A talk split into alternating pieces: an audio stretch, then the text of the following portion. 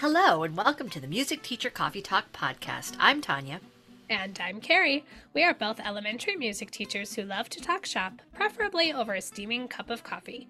This is episode number 118. Today we'll be talking about setting students up for success in the music room.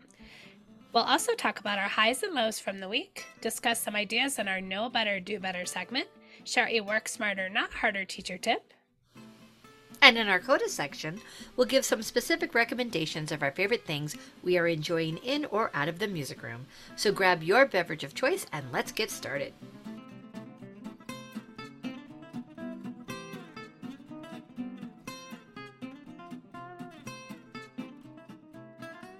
So now it's time to share some highs and lows. And we've actually been with students now for almost two weeks. So we have some specific things to share. So, Tanya, what would you like to say? Wow. Um, yeah, it's been two weeks and it's been a whirlwind, and I am really settling in and very happy to see students, some of whom I actually taught last year at this school, but most of whom I have not. And I'm just going to just generally, it's been a real high because it's just so fun to, um, as you get to know students in the morning before school starts, when I'm out on duty, or even in the hallway when kids are like, "Oh, hi, Miss Lejeune," and they and they start to know who I am, um, and that's just a big high. Um, and also for me to know these kids and like I work hard on calling everybody by their name. If I if I've got it, if I know it um, in the hallway, I'm just you know I sound ridiculous, but I'm just making sure I say hi to all the kids, and um, it's just been great to get to know these kids because we're gonna be together all year and then on. Yeah, yeah. Awesome. What about you? Well, kind of the same, but also kind of different. So, Tanya already knows my tale of woe, but I'll share it for the world. Um, I got COVID, and the timing was horrible. Um, I mean, it's never good, but I, I saw all of my classes once. I saw them each one day, and then I was going to start seeing my class for their second rotation, and boom, that's when I tested positive for COVID. Um, so I've been out of school. Today was actually my first day back, and so if my voice sounds a little tired, now you know why.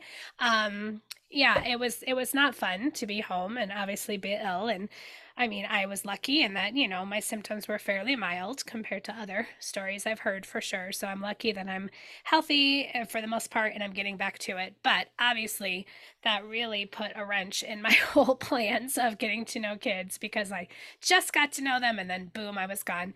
I'm also I'm very lucky in that the school that I'm teaching at, the teacher that was there previously retired and she came back and subbed for me and I was so uh, so indebted to her because you know that's that's hard i think emotionally to leave a job i mean she told me she would come back and sub later this year but neither she or i thought it would be it was literally still the first week of school that she came yeah. back um so, anyways, yeah, that that's hard because I didn't want that to bring up any weird feelings for her or the kids. But I will say, I mean, she is so she's handled it so gracefully, and I came back today, and the kids had nothing but great things to say about seeing her and then having me back. Like it wasn't weird. It wasn't like, oh man, I wish that we had her, or she wasn't. They weren't weird to her about missing me. You know, it was just all like, the the comments that I heard was, "We just wish we could have both of you all the time." so I think that's the the best way it could have gone. And I'm just so thankful to her that she stepped in, and I didn't even have to write lesson plans. She just came in and just did her thing, and it was oh, amazing. that's so great. yeah, like I had some of my favorite like beginning of the school you know, get to know each other, community building books kind of sitting out. And I said, feel free to read any of those books. Here are some, you know, games that we played on the very first day of school. And she reviewed some of those. And then she did some other stuff with them that's like perfect beginning of the year stuff because she's a pro and she knew what she was doing. So, all in all, I mean, obviously it was a low, but it could have been much worse. I'm happy to be back. But um, I'm definitely feeling the burn of, oh gosh, I, I feel like I've barely started with these kids and I kind of felt like I was starting over again today. But it is what it is, and yeah. onward and upward. Exactly.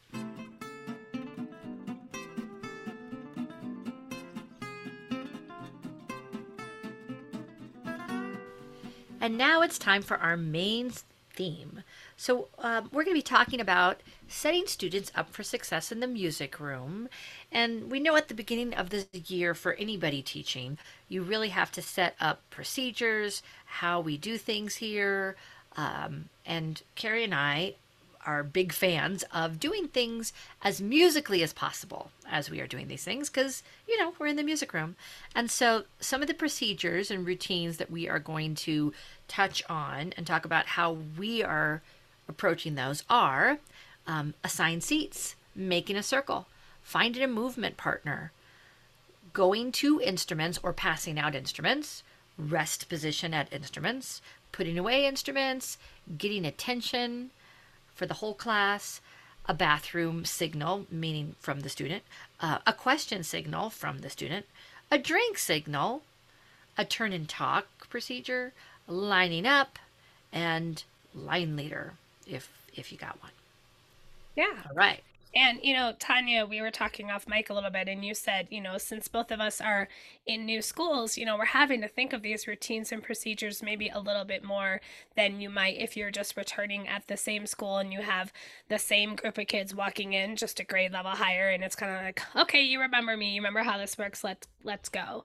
Um, I will say at the schools that I have been at traditionally, even though I was at the same school for multiple years, I still had quite a high turnover. So I did feel like I still, even at the same school year after year, felt like I really needed to touch on those routines and procedures. And let's be honest, all kids need the review. So I think whether you're in the position of being at a new school or the same school, it's still important to think about these and think about the process in which you're going to teach these routines and procedures. Mm-hmm. And I always say that I want to make sure I'm going to get to all of these things within like my first four lessons. I'm not going to get to everything. Some of these things will just come up as needed. So yeah. if I don't address the bathroom signal in the very first class.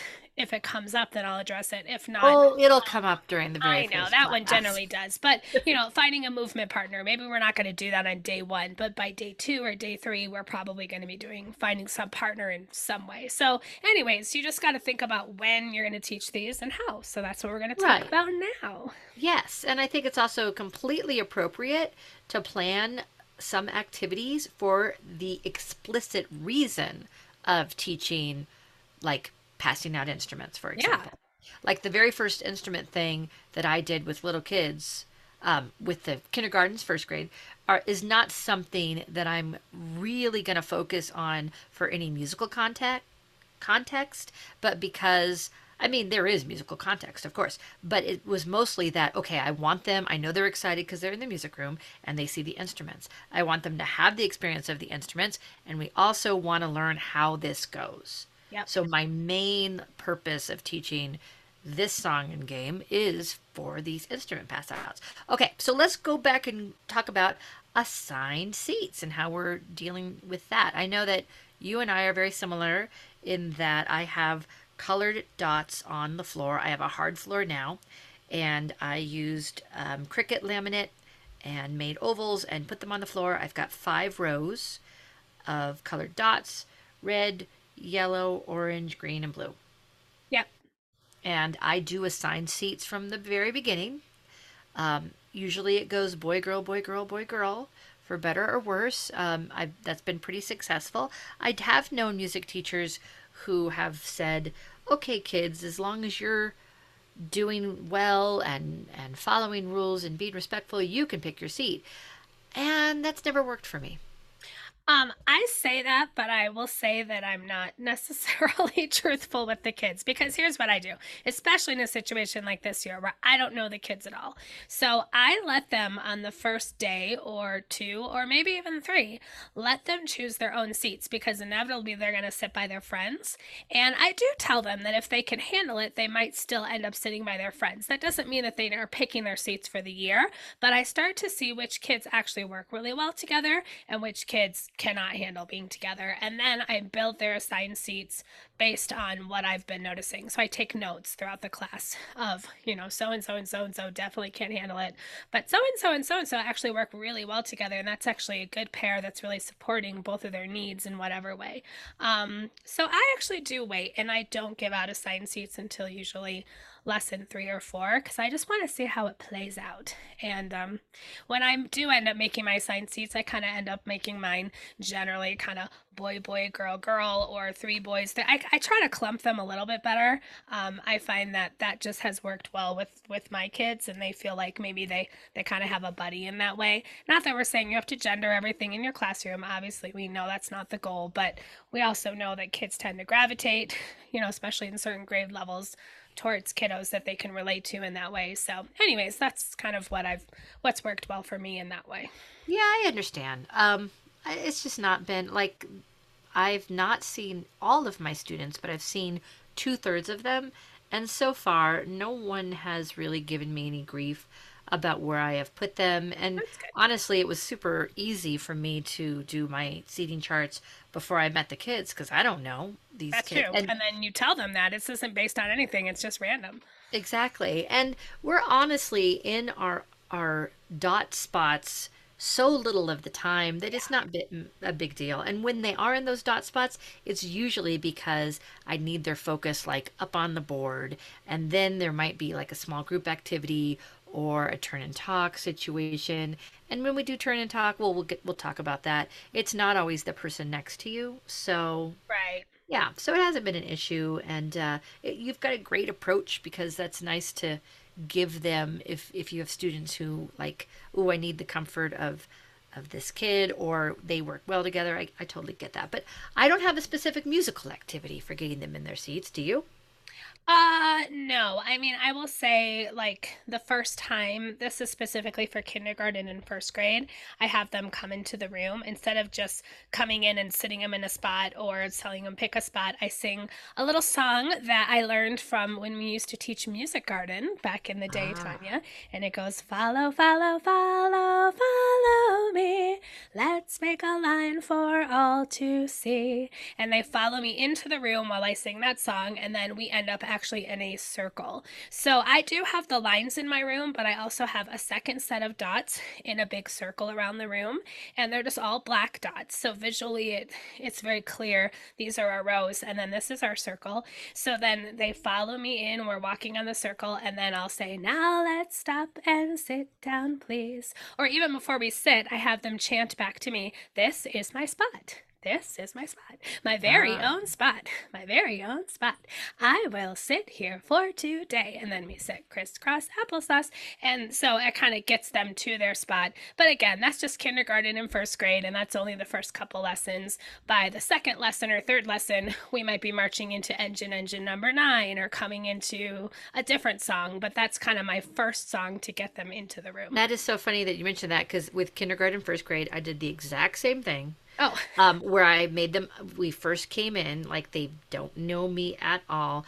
And I actually acquired an alphabet rug, and it's a shape of an oval. It's not really a circle. Yeah. Um, one of the first grade teachers didn't was getting rid of it, and so I inherited that.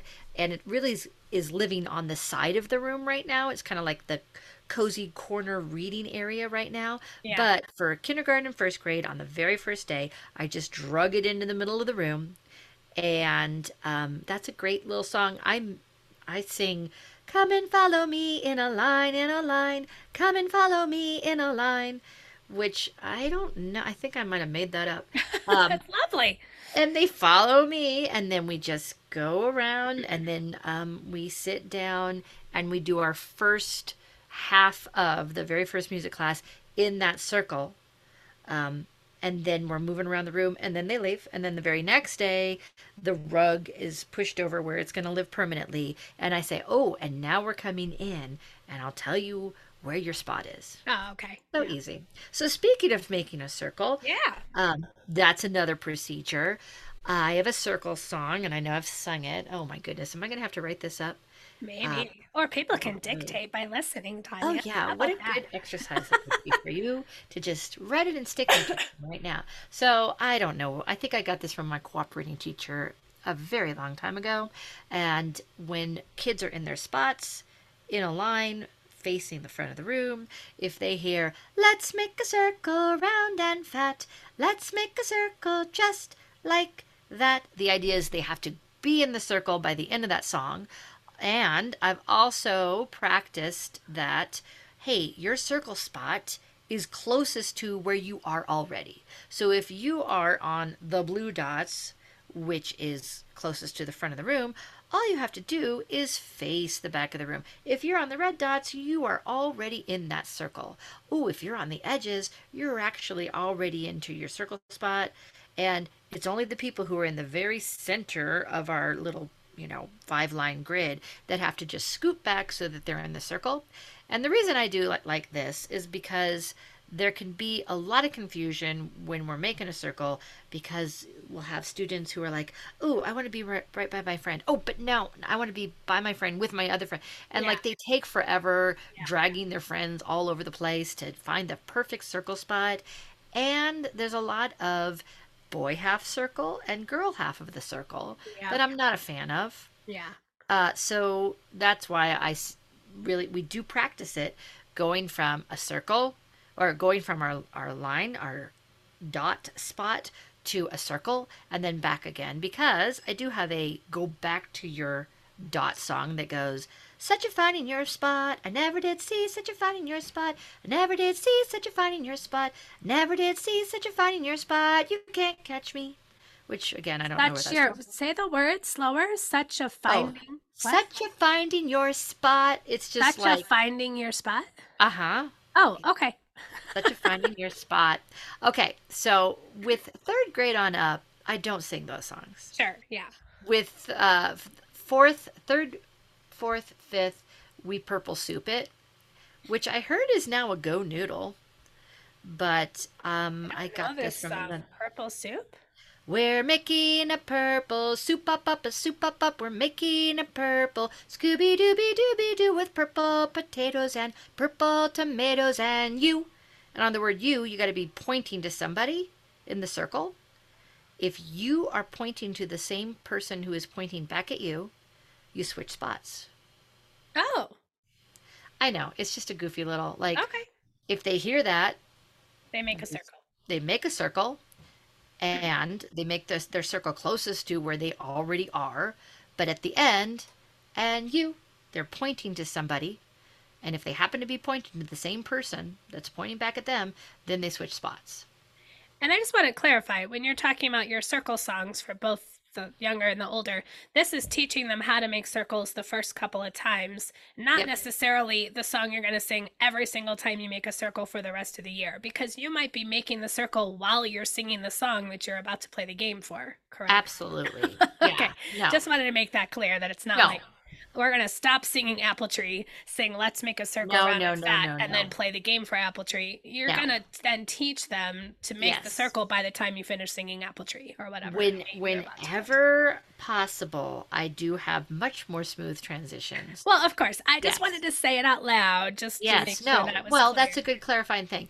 Yeah. Here's what usually happens when those specific songs I'm using, when I'm using those songs. It's because we've been, I don't know, looking up at the board and maybe practicing, let's say we've been practicing rhythms out uh, out of context of a specific song, yeah, right? Um, or maybe we've been having a discussion about we've been listening to this music from Guatemala, right? And now we're changing gears. And um, if it's a known song, yeah, I could start singing Apple Tree and then make a motion that we're making a circle, right. which is really effective. Yeah. But if they've never heard Apple Tree, and I start, it's very Pavlovian. Once they've learned these Yeah. circle songs, that I can go, um, let's make a circle, and they just start going, sure. right? And it's it's And- understanding that you should be in a circle by the time this is done, this song is done, this chant is done, whatever. Exactly. That that will carry them through to different literature throughout the year, but understanding that it needs to happen quickly and orderly, and boom, you're there. Right. And it doesn't take too long before kids start singing with me. Exactly. Yeah. is the other thing. And and this is in the whole sphere of let's be as musical as we can, as much as we can during the music class, right? So where they might be in their classroom, in their homeroom, and the teacher might say, "Let's make a circle by the count of 10," right? Yeah. That's fine if for a different classroom, but we're in music. So why not if we can sing a tiny bit more and if they'll join in, then let's make it musical. Yep. Um, also, sometimes that I'll set them up in the same key of the song that we're going to be doing. Exactly. Yeah. Yeah. What about you with the circles? Well, I, I mean, I cheated and I, I decided I was going to have separate dots. You know, um, I observed um, these kids last year at the school that I'm at now.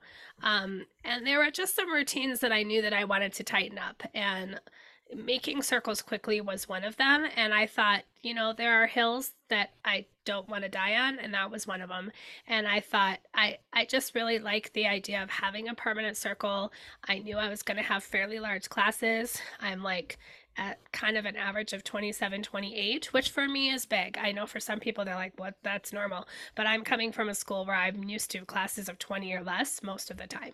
So for me, the adjustment of large classes, I was like, I just want a set circle. So I decided to have a different color of sit spots, but I'm still getting them used to by the time I'm finished singing be on one of the black dots and then boom we're in a circle. We're still having to adjust. So like my second grade class is smaller than most. So when they because i have 30 black dot circles and there's only like 23 of them. So because of the gaps we're having to learn how to then okay now that we see where the circle is step in one step and we're in a circle that's a good size for what we're playing. So i'm, I'm still having to teach them about spacing and finding i'm calling it the just right size you know just right size. We're not too squished. We're not too spread apart you know. So apple tree, I keep saying it, but that was one of the first games we played where we passed a plastic apple around on the steady beat, and we learned through that game how to shrink the circle in a way that while you're shrinking the circle, you're not squishing you're not throwing the apple over a big old space that we're shrinking the circle while we play. So that was specifically chosen to teach them how to shrink the circle from the established circle that we started on right. if that makes sense. Of course yeah yeah. Well, okay. Along with that, what about finding a partner in a song or for movement? Tell Yeah. us how you go about that. Well, there's, I mean, lots of different approaches to this. Totally depends on the grade level, obviously. But, um, you know, I'm going to teach that through specific songs and games. So, one really great example of um, is uh, Ickle, Blue, Bottle Fishes in the Sea. If you want a partner, please choose me. So, in that game, students are walking kind of double circle side by side, either join hands or hands on shoulders, however you want, with a partner. And then at the end, you break away and then you quickly find a new partner and, you know, mania ensues. Well, hopefully not too much. But the idea is that very first time we're standing in a circle and I say, turn and face a partner. And they turn and they face a partner. Well, it's not going to work out perfectly. Someone's going to kind of be left out without a partner. So then I teach them right away if you don't have a partner, raise your hand, look for someone else who has a partner. Oh, you are now partners. One of you walk over to the other person. So that's something that I try to teach, I would say, from second grade on. Um, first grade, there might need a little bit more. Like, I actually kind of gently tap their shoulders and say, turn to this partner, turn to this partner, turn to this partner the first time we face a partner. But Yes. um, Um, Ickle Ockle's kind of my go to for younger students for first grade. The first time we do a, an activity where we turn and face a partner is two, four, six, eight, meet me at the garden gate. Um, if I'm late, don't wait. Two, four, six, eight, which I play kind of like a bow wow wow type game. I think I just made it up, but you know, where they're facing a partner and at that one point they trade places and they turn around and they're facing a new partner. Yeah. So, you know, I start with those kind of games too, where they they're used to your partner's going to change a lot too. Like that's something they have to get used to from a young age. Exactly. Yeah. And then uh, for older kids, sorry, I'll just say one more thing. I'm Yeah, probably no. saying all the things you're going to say. Um, you know, especially if we're finding a partner for a dance. So let's say we're going to do Sasha and we're scattered around the room. Um, I teach my kids, and this is something that I believe the Amidons, you know, taught us in one of their workshops that I teach the kids to ask the question, Will you be my partner? And then I teach the kids it's okay to say, No, thank you, not today. And it's okay to say no because what we tend to see is the same kids always wanting to be partners with the same kids. And I think it's important that kids have the freedom to say no. We all should have the freedom to say no, but you do so in a way that doesn't hurt feelings. And so Will you be my partner? Yes, thank you. You're ready to go. You're facing your partner. No, thank you, not today. Oh, go find somebody else. And, you know, similar to you know, finding a partner around the circle. Raise your hand if you don't have a partner. Everyone should have a partner by the time I sing down from five, and I might sing five, four, three, two, one, and they have a partner. Those kind of things. So there are times where they actually do ask and they say yes or no. Okay. What about you, Tanya? That's funny because I, I guess I do remember the Amidon saying that, but um, I actually don't follow that philosophy. Well, and I might have put my own twist on it. I don't know. I know no, that asking I, I, important. I say, yeah, find a when you find a partner. Like, let's say we're doing Sasha because I did do Sasha this past week, and we're we're scattered around and go to a partner that you haven't been partners with before. If you don't have a partner, raise your arm. But there's two steps. You got to raise your arm in the air and then also look around if someone else is raising their arm, you now go to that person. Move your and, feet. and you are partners. Um, and then we have a tiny little conversation about does that mean that you have to like text this person after school? No. Does that mean that you have to like meet up with them and go to the movies this weekend?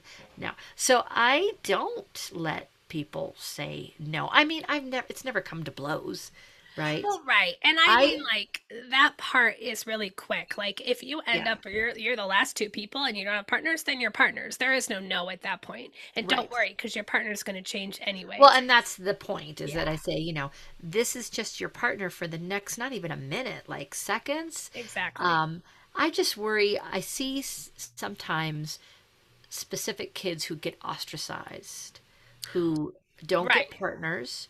And so I mean, I, I don't make a big deal of, of pointing out specific kids ever um, when it comes to making partners, but I, I teach them, especially when they're younger, that if someone asks to be your partner, the answer is yes. Huh, that's interesting. Yeah. I think I've yeah. seen it where that kid who's often ostracized also has that go to kid that they always go to, who's always that kid who is kind. Do you see what I'm saying? Mm-hmm. And there might be times where maybe kid B starts to get kid fed up with kid A and rightfully so. So I feel like maybe they should be able to say no, I don't want to be your partner right now because maybe you did something earlier that bothered me, so I don't really want to be your partner. I mean, I don't know. I feel like me as adult like would kind of like to have that choice who my partner is but i understand that staff meetings we don't always get that choice either. I don't know. It's a yeah. it's a slippery slope. You got to find what works for you. But i'll tell yeah. you working with the challenging populations that i've worked with the no thank you not today usually is a good solution. And honestly most kids don't say no but just knowing that they have the option well what happens if there's a no thank you not today and that's it? Like they're the last two people well, then just, they have to be partners. This is what I'm saying. To. When it comes yeah. down to it, that you just sometimes you might not get to be partners with the first choice person you want to be partners with, and that's fine because your partner will change, and then that's when we move on with life. But no, yeah, it's worked out for me that way. Oh no, I, I I don't doubt it, and you know, um, I'm wondering if I should change things up, but if they're going to go with the flow uh, with what I've already set up, then well, exactly.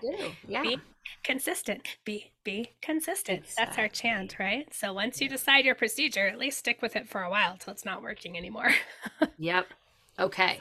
So um, instruments. One of my yeah. goals this week was that everybody would play some kind of instrument before it was the end of their week. Yeah.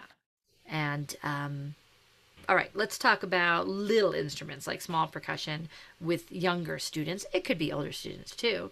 Um, how do we go about passing out instruments? Okay, so one of the first things that I did with kindergarten and first grade is a little chant um, called Two Little Sausages, where they have two sticks and they put one in the pan, they put the other in the pan, and the pan heats up, and the sticks they they're playing the sticks little and it gets a little bit hotter in the pan and the sausages get a little bit hotter, and a little bit hotter, and a little bit hotter, and a little bit hotter, and two little sausages frying in a pan. One went pop, and they clicked their sticks together above their heads, and the other went bam, and they set the sausages back down. Nice. And this is directly from Joe Kirk, Mrs. Joe, who is Uh-huh. wonderful, wonderful. Um, and it's just a very in the land of make believe, like, ooh, I'm so hungry, it's breakfast time. Let's put down our pan. Let's turn up the heat. Up. So you get some vocal exploration, and they get excited because they get to play their sticks. And oh my goodness, now I'm I'm in a room with the hard floor, and I'm using polydots oh yeah.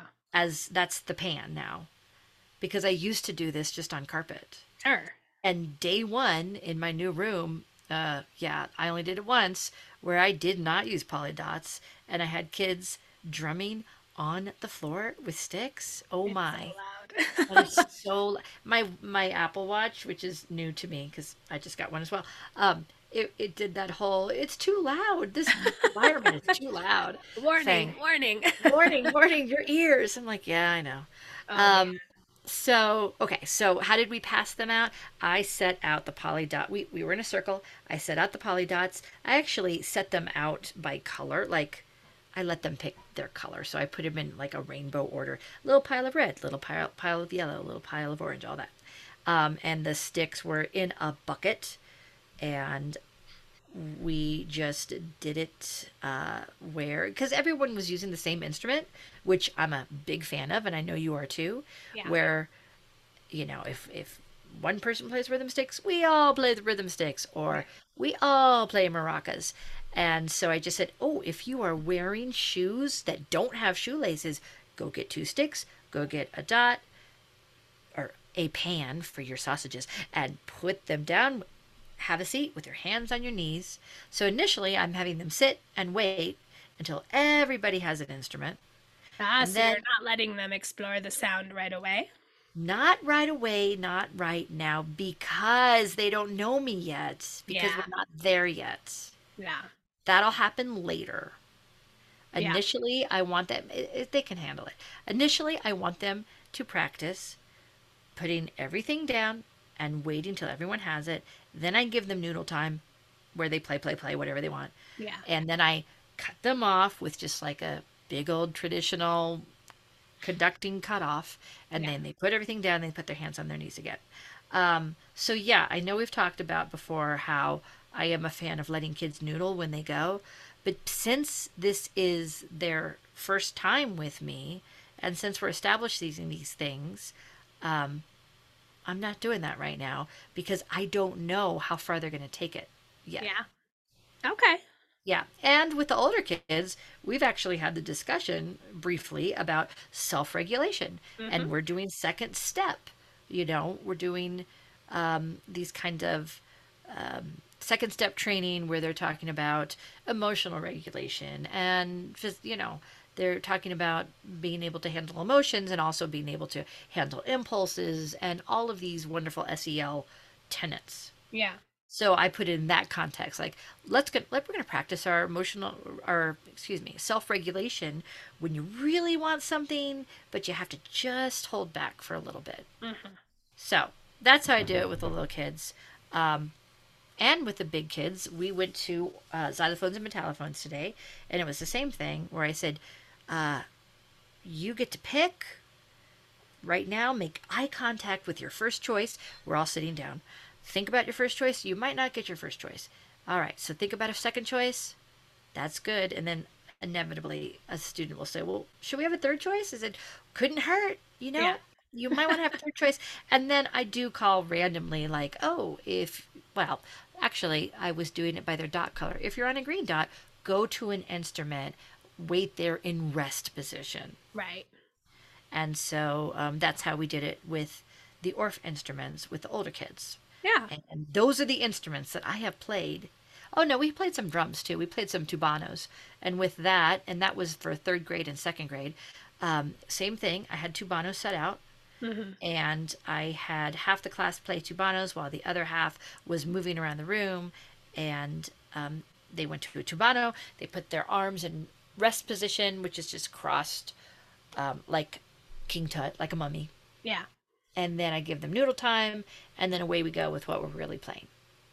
I think the key to whatever instrument and whatever age is being very explicit about what rest position looks like. That's something yes. that before they get the instrument. So for me, my first instrument go to with K and one is always egg shakers because I'm like, they can't really break it. And I, I very explicitly teach them not to throw it. But guess what? If one kid does throw it in the air, it's not going to break. Like, start with the things that are very, very simple. And they also can't hurt themselves because they're round and there's no sharp, pointy things, you know? So it's like, this is how they're earning their trust to things that are a little more dangerous or scary. But before I give them, I demonstrate this is how we shake. And then I show them rest, which is like two hands cupping the egg, like right in front of my, my chest, you know, and it's like, oh, the egg is sleeping, you know, make it a little game. And then we might use the song, you know, oh, well, you're walking, you're walking, you're walking, you stop. But we'll change yep. to shaking, you shaking, you shaking, you stop. So finding little songs that teach them how when to play and when to stop and make it a game.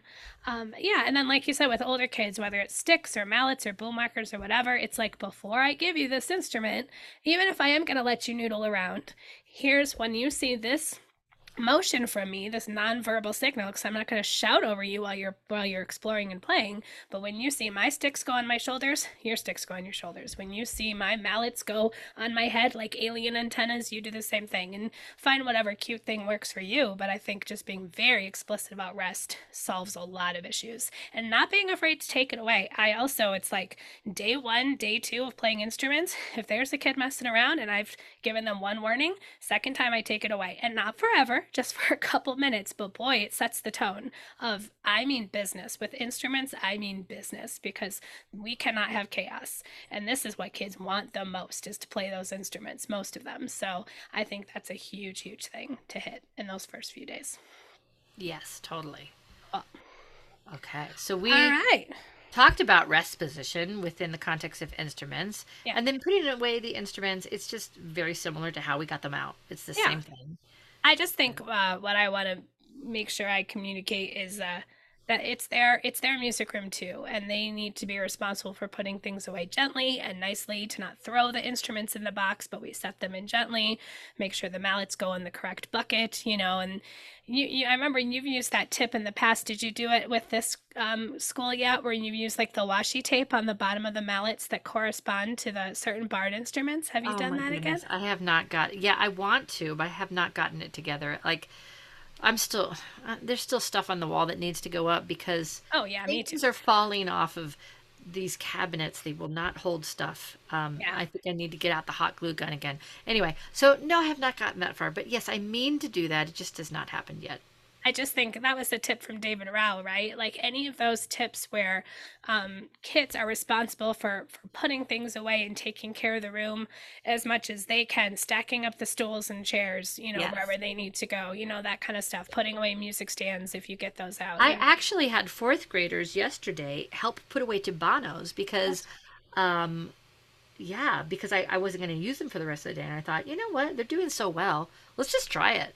Yeah. And I opened up the cabinets because I designated specific cabinets that only hold Tubanos. And I said, okay, you you bring them over, you hand them to me, and I'll put them on the shelf. Yeah. And it worked really well. And I think that, you know, you're right. It gives them ownership and they need to have that kind of responsibility. Totally.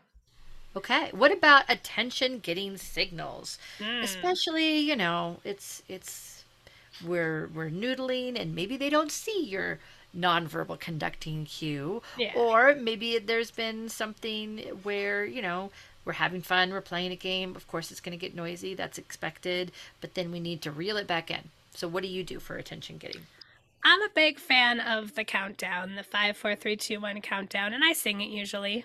Five, four, three, two, one and stop. And by the time I get to zero, they should be silent. And I like that because it gives them time to quiet down. You know, sometimes it's hard to stop immediately. Um, if it's a safety issue and I put my hand up and I say freeze, which I've been known to do, especially in kinder or first grade or heck, any grade for that matter, they know that they have to freeze, like if there's some pandemonium going on. But in general, if they're just chattering and just bubbly, I sing five, four, three, two, one. Or if it's something where I know it's going to take them longer, I'll sing an octave. I'll start at eight and I'll go down to, to zero from there. So that's kind of works for me because it gives them a verbal signal, or I mean, a, a non-verbal signal where they see my hand counting down, but also I'm singing something and I'm getting something in their ear. Um, and that's that's working really well. The kids that so far that I've had um, at my school, they know by the time I get to zero, it should be silent. And if they're yes. not, then we're not ready to move on to the next thing. And the the next thing is something really amazing and exciting. At least I tell them that. and so now they have to get real quiet so they know it's coming next. So yes. we practice that until they get that right. Yeah, exactly. How about you? Yeah, um, I, I think it's interesting how uh, once in a while on Facebook or different places on social media, you'll see people say, Oh, what kind of class signal are you using? And you know, you can use more than one because the kids learn these ones quickly. You just have to have a couple you like. Um, I am still a fan of the class yes, where I say class and they say yes. If you uh, if I say class, please say yes the same way I say class. Class, class, class, and they say yes, yes, yes. yes class, class, class is what I usually do. And they'll say, yes, yes, yes, you know. And so I like that because I can sing it. They'll sing it back. It usually takes like two times, and that's fine. I understand that. So I, I use class yes.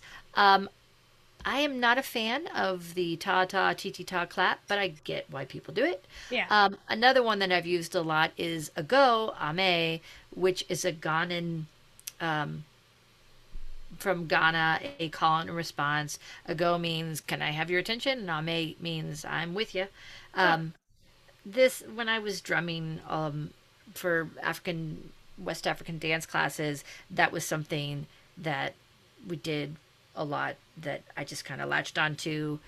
Uh, that I've liked to do, and I haven't taught that one this year yet. We've just done class yes I don't like pulling in a bunch of them at once, but eventually, if they have two or three that they know that they can respond to, um, I think it just it, it works really well. Just um, you know, not yeah. too many. I'm not a fan of the real commercial ones. Like I don't know what what what are one of the some of the ones ones I've seen like um. Oh, kids will say Red Robin, and the the teacher will say Red Robin. Everyone goes yum.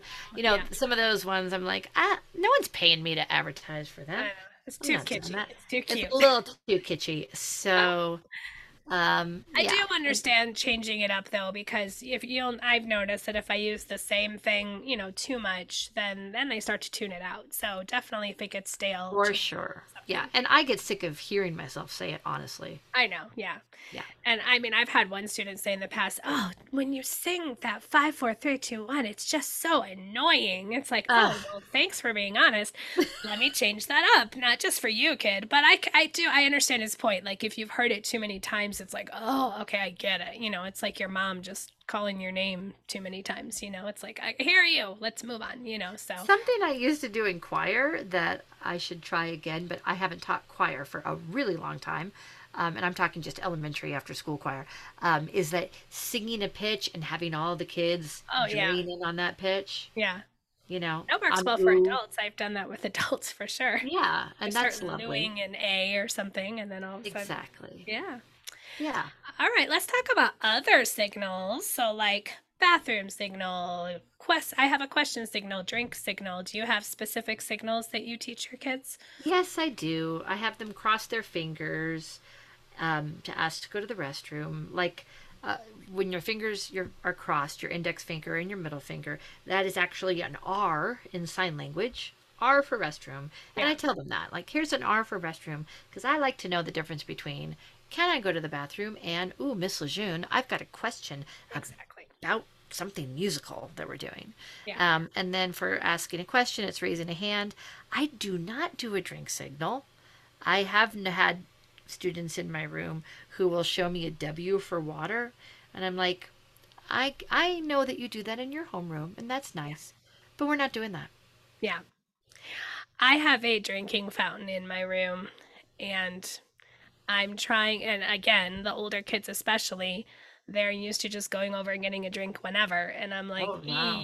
we gotta put a stop to that. And I mean, it's hard because, you know, if a kid is coughing or something like that, or, you know, they need a drink, I understand that. But then you get the kids to start fake coughing because now they have to get a drink because they are coughing. And I'm like, okay, and then I was coughing today, so now I'm setting a bad example of here I am sipping my water bottle, so why do I anyways, I'm I'm still honestly thinking through this procedure and trying to figure out what works well because in the past I've just told the kids, no, we're not getting drinks right now. Like unless you're seriously having some sort of a physical issue yeah. what you need a drink, you'll be fine for, you know, 20 minutes without a drink. Like it's not well, that I actually deal. have a sink and a water fountain in my new room as well. And you just aren't letting them go? You know, you know what? No one has asked. Mm, I know. See, they're no all asking. Brought it up. I think it's what. And I think that it hasn't. I think in the past, the music teacher who was there before me, um, just did not. That wasn't a thing. Yeah. So I think that's already been established. So no one has asked. If someone was really hacking, yes, of course, I would let them. I would. I would say, hey, go there for a drink. Um, but I don't want to open that Pandora's box. Yeah. If I don't have to, so I'm ignoring the water fountain. In fact, it's funny because I forget. I've, I haven't had a sink ever. Yeah. And I forget that I have it. So I've actually left my room to go and wash my hands. Yeah.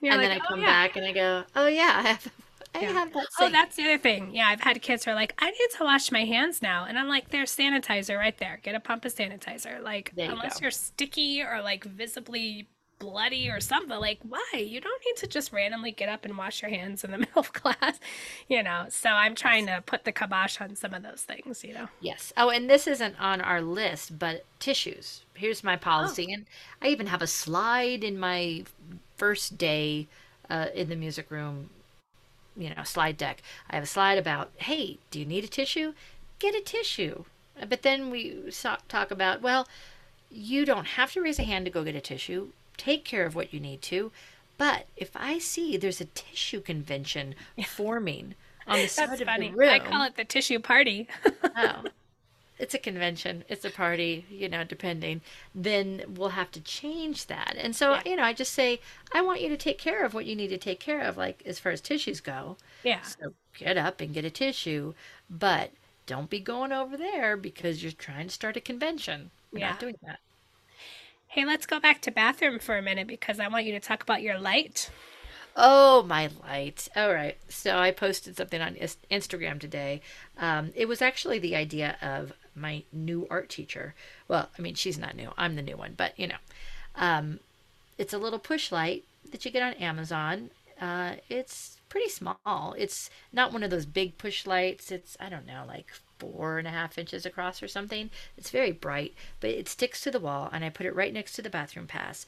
And so now our procedure is if you're going to the restroom, you go over, you grab the pass, you push the light and it lights up and you leave the room and then when you come back you push the light again and that way anyone who wants to go to the restroom they first have to glance over there and see if the light is on and the thing is this light is really bright yeah. if the light is on do not ask because yeah. i noticed um, earlier last week uh, kids were still asking me when there was somebody who had already taken the pass now part of this is because, and I don't know if this is how true this is.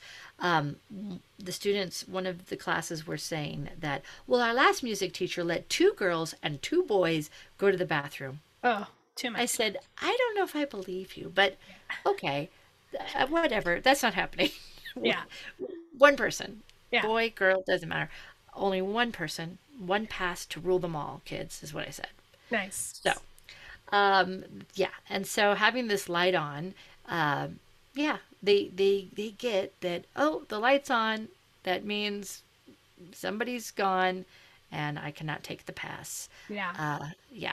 So I also want to mention my rules of when they can and can ask. I mean, in addition to that, one at a time. If the pass is gone, you shouldn't ask. I'm going to get a light. That's a good idea.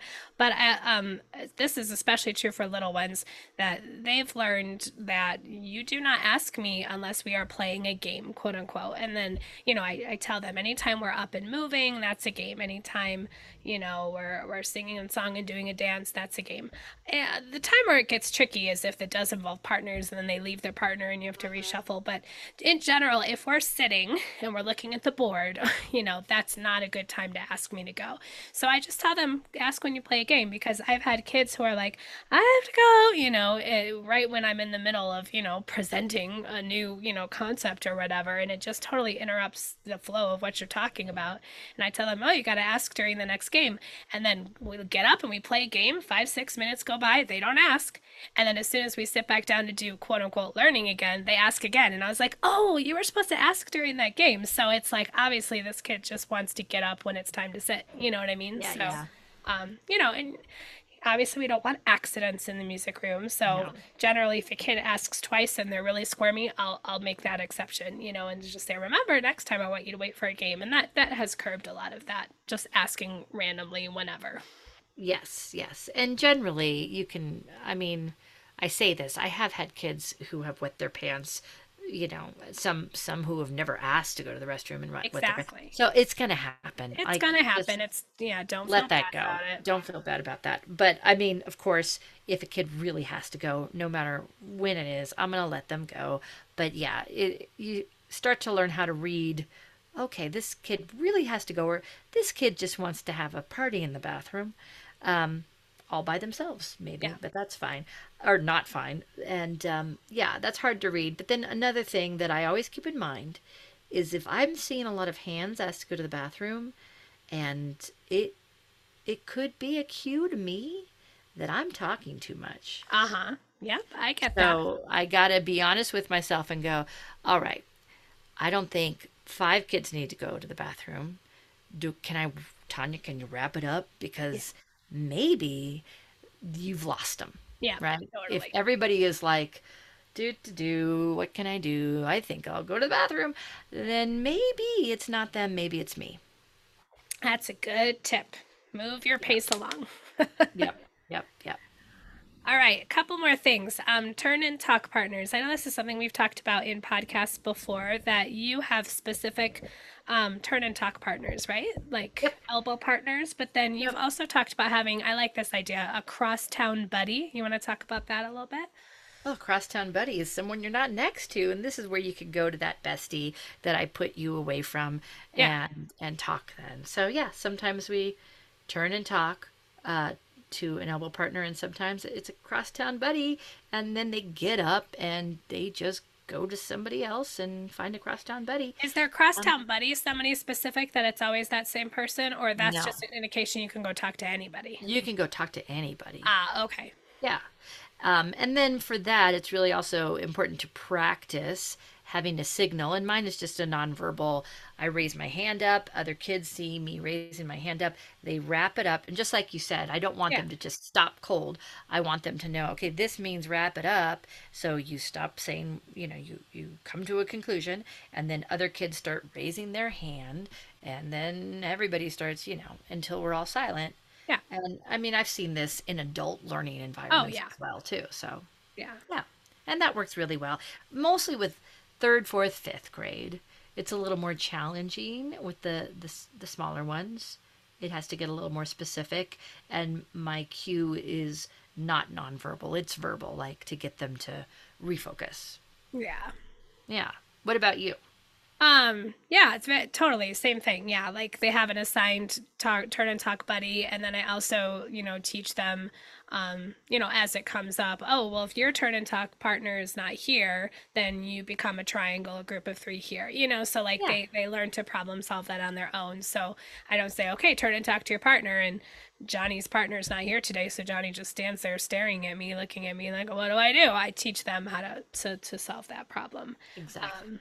But yeah, I started incorporating the crosstown buddy thing too, and I think that's great because it gets them up and moving too. Yeah. But then it also gives them that agency of who they want to go talk to, you know, Yes. which is great. Okay. All right, and then wrapping it up, wrapping up your class, lining up at the end. Do you have a, a special procedure for lining up, or do you call kids just by their color rows or the colors they're wearing? Or by their what dot they're sitting on because usually by the end of the class because i'm working on my closure. You know that's my my weakness um, that i'm trying to like sum it up very quickly. Sometimes my closure happens in line because i'm just going oh yeah closure. Huh. Uh, yeah, so I just have the red line dots um, are usually the first to line up, and I say, okay, these red dots, I'm connecting the dots. Here's an imaginary line. Zoop, we're going to line up on this imaginary line. So I line them up um, just according to colored dots. Now, if their classroom teacher wants them in a specific order, that's fine as long as I know about it. Yeah. Uh, like I had a fifth grade class today, and it's really nice because I can say, line up in your line order, and they just go Yeah. Yeah. which is one of the wonderful things about the older kids. Um, and then we're ready to go. And usually there's a line leader, but not always. And that person is going to be the one who's in charge of propping the door open. Um, I have a ramp that leads up to the music room because it's also the stage. Um, it's just not stairs, it's just a ramp uh, to lead to our elevated room. And they just go down the same ramp and uh, easy peasy. Yeah. Yeah. Yeah, I usually choose like line leader. I call them our musician of the day, and I just choose somebody who, you know, was showing our classroom norms or did something really impressive or maybe won a specific game or something like that. And that's kind of another little incentive for kids and then line them up after that. But I'm very explicit about, you know, where we line up and like because I line them up along a wall of cabinets, but eventually those cabinets are going to be holding our word wall material. I've taught them from day one to not lean up against the cabinets. They need to take a step away from the cabinets. I should be able to walk in between you and the cabinets because I don't want them to get in the habit of leaning up against it. And now they're knocking off all of my posters when I've hung them up. So Yeah. I try to be very explicit about that. Wonderful. And before we leave this main theme, Carrie, you have made an awesome, handy little spreadsheet where all of these procedures are listed, and then there's a space for someone's specific plan, and then a little checkbox of checking and when when you've taught it, and then extra notes. And you're gonna give us a copy of it, right? I am. I'm going to do like a forced copy thing. So when you click on it, it'll force a copy that'll be your own. And then you can add to it. You can, you know, add your own procedures. If there's things we didn't talk about, but you know are important to you, you can add on to it. Um, you know, and I know obviously you have multiple classes. So you kind of have to keep track of, I taught this procedure to this class on this date, whatever. But it's just a, a really good way to just at least organize your thinking and really make sure you're hitting all of those procedures in those first couple of weeks. And if you've already passed your first couple of weeks of school and you're like, oh, shoot, it's not too late, you can still use this checklist. Never too late. Never Yeah. too late to And where those. will we find this checklist? Oh, hey, guess what? They'll be in our show notes, which you can find by going to our website, which is musicteachercoffeetalkpodcast.com.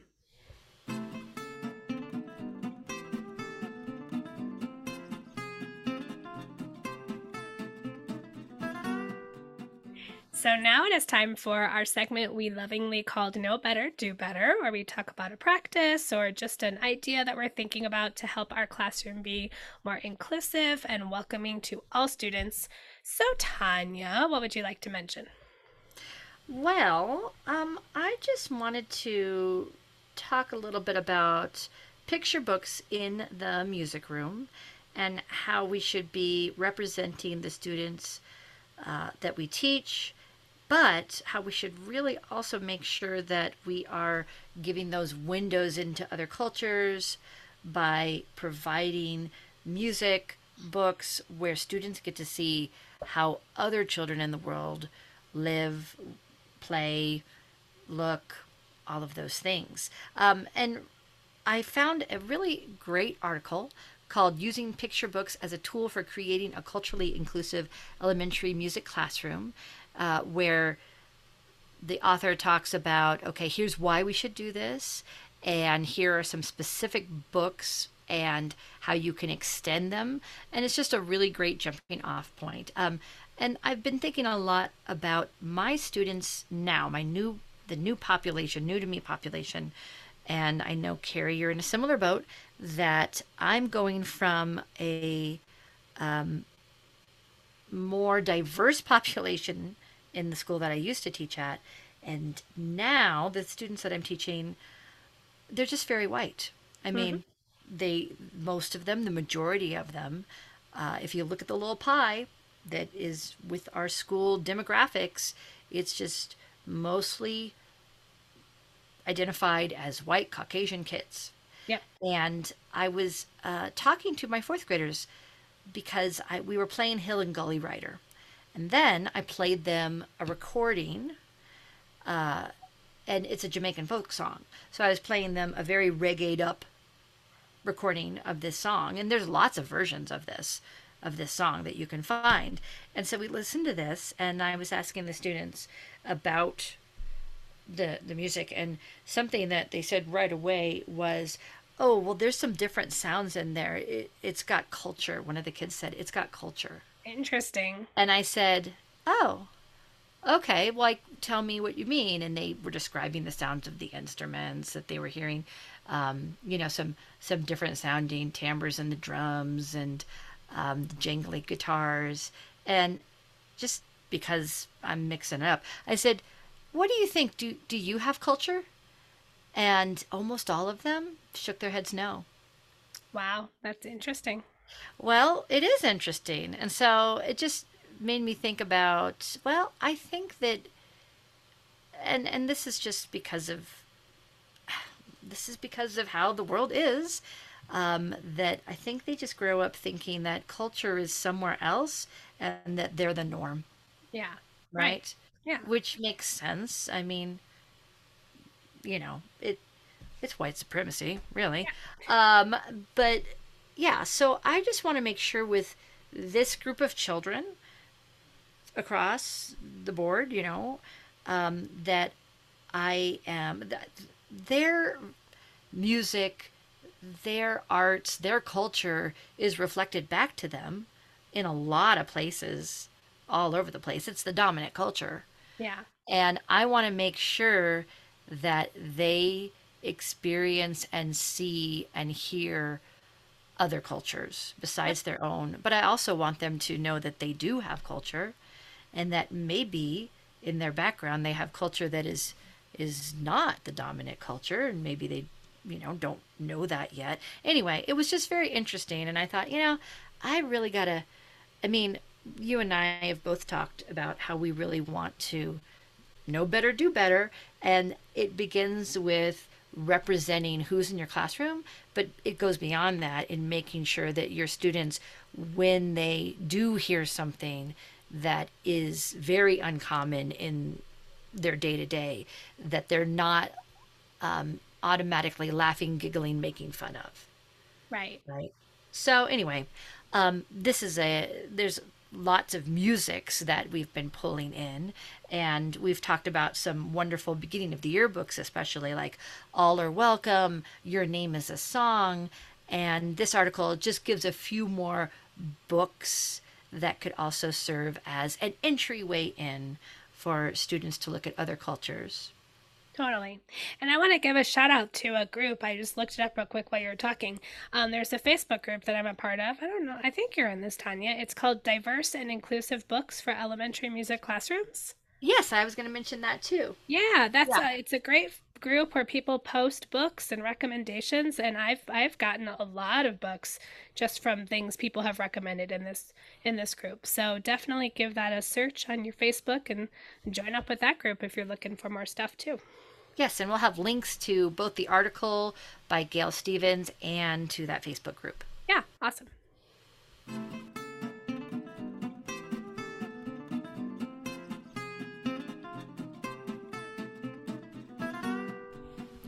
And now it's time for our work smarter, not harder teacher tip. Carrie. Yeah. What smart thing do you have? I have a, well, uh, specifically Google Drive, but I suppose this would work in any sort of electronic organization system. So, you know how there are times where you have folders, and within those folders, you have things by grade level. So, like, you might have your lesson plans, or you might have your yearly plans, or something in a folder. And so, you wanted to say, kindergarten, first grade, blah, blah, blah, blah, blah. But you know, since kindergarten starts with the letter K and the other ones are numbers, you know how it automatically will then pop kinder at the end? Do you know what I mean? Well, yeah, I'm not going to say it. You say it. Okay. So I put a zero. I know what I do. I put a zero in front of the K. Ooh. So I know it's so silly, but I I rename symbol, all of my things and I, I do it universally in all of my documents, so it always is the same, where I'll say zero K and then blah blah blah blah blah. And then from there one, two, three, four, five. And that way it's always in order, kindergarten through fifth grade. Oh, well, that's smart. See, I never thought about doing a zero. I'm always just putting like an asterisk to make things go to the top. Oh yeah, well you could do that too. But I like putting the zero because They are um, zero grade. they're like a zero grade. Yeah, I don't know. It just and then I do it, you know, like I said, consistently throughout all of my stuff so that it all looks the same and I my eyeballs now z- know to zone in on 0k and I know that's my kindergarten stuff. Awesome.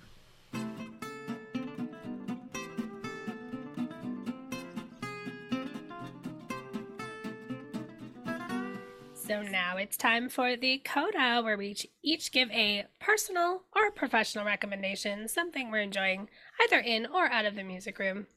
Tanya, what do you recommend? Yeah. I'm actually going to go professional Awesome. right. Um, yeah, so Jessica Grant at Afternoon Tea, which is a, a podcast um, that you should be listening to. So she, her latest podcast episode is called Organizing Your Google Drive. And many of the things that she mentioned are things that I already do, but then there were some um, some tips in there that were really handy. And I just wanted to say it's really worth a listen especially if you can sit at your computer as you're listening and go, "Oh, okay. Oh, I can organize it. Oh, I can make this folder here." You know, it's just very it's very timely. Beginning of the school year, this is the time to get your ducks in a row or get your Googles in your drive, I guess. Your Googles. so yeah, so I suggest listening to Organizing Your Google Drive from the podcast Afternoon Tea by Jessica Grant. Good stuff. Yeah, I enjoyed that one as well. And yeah, that's why I added my own little Google Drive tip today because I was inspired. So thanks, Jessica. Thank you. Um, mine is totally personal because I have been out of the music room and oh my, did I watch so much TV while I was at home with COVID. Um, so I'm gonna recommend a show. It's not necessarily new. Um, it's American Crime Story, which I believe is on FX, but I watch it on Hulu. And this is one of those shows where each season is a totally different story. So the first season was about um the assassination of Gianni Versace. And then the second season is about um, OJ Simpson. And the third season is all about uh, impeachment. So Bill Clinton, Monica Lewinsky, all of the stuff that ensued. And, you know, I have to say, being the age that I am, you know, all of that was going down in late high school, early college, when I was so engrossed with my own life that, yeah, I kind of knew this whole thing was happening, but I didn't really understand some of the the details as far as kind of the why behind it other than it was salacious. So it was uh you know a little bit on the not trashy but you know salacious. That's the only word i can come up with. Like a little bit on the on the raunchy side as far as you know the subject matter but um but still really interesting so if you like that kind of thing and now i'm going back and i'm watching season two which is the oj simpson season again similar like i kind of knew what was going on but not really so it's kind of it's interesting to watch it as an adult and see all of that interesting stuff that happened back in the in the late 90s that was a time man I, yes, I remember. I remember. I saw it live. The O.J. Simpson, when he was doing that very slow white car the chase, white bronco chase yeah white exactly. Bronco chase, and I, that's. I mean, I had just graduated from college, and I made the decision right there that I was not going to follow that stuff. No. because I knew this is going to be a whole huge thing, and it was mostly an anti-sports bias. Like, I was just like, no, I Well, I, I enough. right. I don't want to know about. I I don't. I'm not following this. And yeah, I remember the whole rigmarole, but I tuned out right after I saw that car chase. Well, yeah, and that's what so much of the story is about, at least what I've seen so far in this specific season, is what he was able to get away with early on because he was a famous sports star and he was not treated, you know, the same as others. So, um, yeah, it was it it's interesting. Um, but then, you know, it brings race into it and, you know, the LA race riots that were going on and there's yeah. there's just so much about it. So, anyways, if you like these true crime kind of things like I do and you haven't seen American Crime Story on Hulu, definitely give it a watch. Sounds fascinating. When if I get COVID, I will watch. That. There you go. It was a good COVID watch. Not gonna lie, because you just it's one of those things where you just binge it and then it's like, oh, okay, that's done. Moving on. And you, and you don't have to be paying attention too hard, and you won't be no. sad if you doze a little bit. Yeah. Okay. Oh yeah, I would doze off and then wake up and doze off and wake up, but um, you know, you get the story. You get the yeah. gist.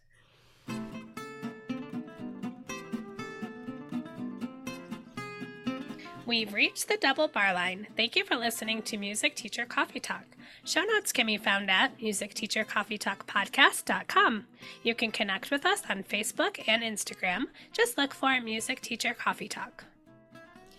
If you enjoyed this show, please consider subscribing, rating, and leaving us a review on iTunes to help others find this podcast. And we always appreciate folks buying us a coffee, so look for that link on our show notes and on our Facebook page. Next time, we'll be talking about planning concerts, programs, and performances. Until next time, this is Tanya. And this is Carrie wishing you happy musicking.